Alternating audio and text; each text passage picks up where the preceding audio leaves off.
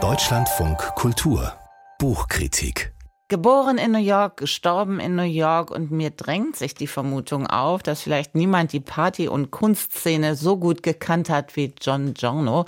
Knappe fünf Jahre nach dem Tod des Dichters sind jetzt seine Erinnerungen auf Deutsch erschienen und John Giorno hat sie wirklich alle gekannt, von Andy Warhol über Patti Smith und Laurie Anderson bis hin zu Keith Haring. Ohne in diese Reihenfolge eine Wertung einfließen lassen zu wollen. Maximilian Mengerenhaus ist mit diesen Erinnerungen ins Studio gekommen. Schönen guten Morgen. Guten Morgen. Haben Sie aus den Erinnerungen erfahren, was für ein Mensch John Giorno gewesen ist? Also das Porträt, das er in diesen Memoiren von sich selbst zeichnet, ist das eines schillernden, hingebungsvollen, kompromisslosen Menschen, der sowohl in der Kunst als auch in der Liebe sehr radikal dem eigenen Herzen folgt. Das ist insofern spannend, als er eigentlich sehr soliden Familienverhältnissen stammt. Das ist aus der oberen Mittelschicht. Und dann hat er aber in seiner Jugend so eine Reihe poetischer Erweckungserlebnisse und dann geht die Misere natürlich los. Er beginnt ein Literaturstudium an der Columbia University, legt sich den passenden Bohem-Lebensstil dazu und schmiert danach völlig ab. Um wieder auf die Beine zu bekommen, denkt er, okay, ich werde jetzt einfach Börsenmakler, ich mache was Solides. Das füllt ihn aber natürlich nicht aus, glücklicherweise aber auch nicht seinen ganzen Tag. Er hat Zeit, sich rumzutreiben und das tut er dann in dieser aufbrechenden schwulen Kunstszene New Yorks in den 60ern. Der Titel klingt ja einigermaßen obskur bis okkult. Große Dämonenkönige, ein Leben voller Poesie, Sex, Kunst, Tod und Erleuchtern. Was muss ich mir denn darunter vorstellen? Äh, nicht weniger als 82 Jahre Ekstase und Exzess, würde ich sagen. Äh, große Dämonenkönige, da dachte ich auch, das klingt so ein bisschen wie so ein Songtitel von den Doors und diese finale buddhistische Weisheit, die hinter diesem Titel steckt, die lüftet Giorno auch erst ganz am Ende. Ich könnte auch noch die Sisters of Mercy vorschlagen. Ja, genau, in, in, in, in so eine Kerbe schlägt das auf jeden Fall. Man merkt dann aber relativ schnell, es geht hier bei diesen großen Dämonenkönigen um Künstler und Poeten. Das sind außerordentliche Menschen, in denen so ein sehr spezielles Gemisch an Kreativität, Macht und Abgrund brodelt. Der erste, der quasi Giorno unter die Fittiche nimmt, ist Andy Warhol, dessen erster sogenannter Superstar Giorno dann auch wird, mit seinem Auftritt im Experimentalfilm Sleep, wo er einfach mehrere Stunden vor der Kamera geschlafen hat. Diese Beziehung geht dann irgendwann unweigerlich in die Brüche. Es folgen andere Beziehungen zu Robert Rauschenberg und Jasper Jones, dessen Muse und geliebter Giorno wird. In späteren Jahren wird er noch der Kompagnon des infamen Naked Lunch Autors William S. Burroughs. Und all diesen Genies ist quasi sind diese Memoiren verschrieben, dieses Andenken. Da ist wenig Nabelschau des eigenen Werks von Giorno drin.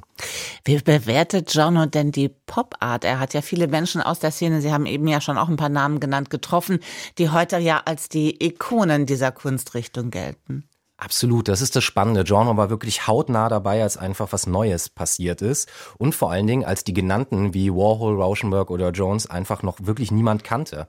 Er schreibt dazu in seinen Memoiren später, dass sie die größten Künstler des Letz der letzten Hälfte des 20. Jahrhunderts waren, wusste ich nicht. Ich traf sie und hing zufällig mit ihnen ab. Und das in einer Zeit, wo so ein Generationenkonflikt in dieser Kunstszene brodelt. Also noch herrscht dieser abstrakte Expressionismus vor mit so einem ziemlich rustikalen Machismo. Jackson Pollock wäre da vielleicht zu nennen. Und das wird langsam abgelöst von dieser queeren Camp-Ästhetik der Pop-Art. Und hier steht Giorno eindeutig für den Aufbruch. Da ist ihm halt irgendwie nichts heilig, was es vorher gab. Und auch seine Gedichte fangen dann an, so eine Nähe zu dieser Pop-Art zu entwickeln mit Konventionslosigkeit, seriellen Verfahren etc.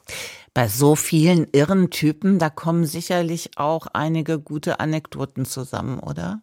Unmengen. Also das ist wirklich sehr spannend, wenn man Giorno mit Dauerkater durch den Big Apple äh, folgt und er quasi von Event zu Liebschaft halt irgendwie tingelt. Da sind sehr viele witzige Kleinodien dabei. Ich erinnere mich an eine kleine Story, als am 29. Dezember eines Jahres der Dichter Ted Berrigan bei Giorno anruft und sagt, Giorno, es ist so schön, dass du eine äh, Silvesterparty schmeißen wirst. Und Giorno antwortet, davon wisse er noch gar nichts. Und Ted Berrigan sagt, doch, das ist total klasse und ich komme dann mit 20 Leuten. Und Giorno legt auf und sagt, stimmt, Berrigan machte das immer so. Der rief einfach an, liet 20 Leute ein und die blieben dann einfach auch drei Tage. Es gibt aber auch andere krasse Anekdoten da drin. Zum Beispiel, als Giorno Mitte der 80er Jahre dann den jungen Keith Haring trifft und sich fragt, wo er ihn kennt. Und dann auf einmal aus seiner Erinnerung aufpoppt, ah, da gab es tatsächlich auf so einer ziemlich schmutzigen New Yorker Metro-Toilette so eine kleine Cruising-Erfahrung mit Keith Haring. Und dann erinnert er sich seitenweise daran. Also wirklich ein Füllhorn an solchen Geschichten. Das Buch umfasst knappe 350 Seiten und ganz ehrlich, ich wäre noch gespannt darauf, was Giorno nicht erzählt hat.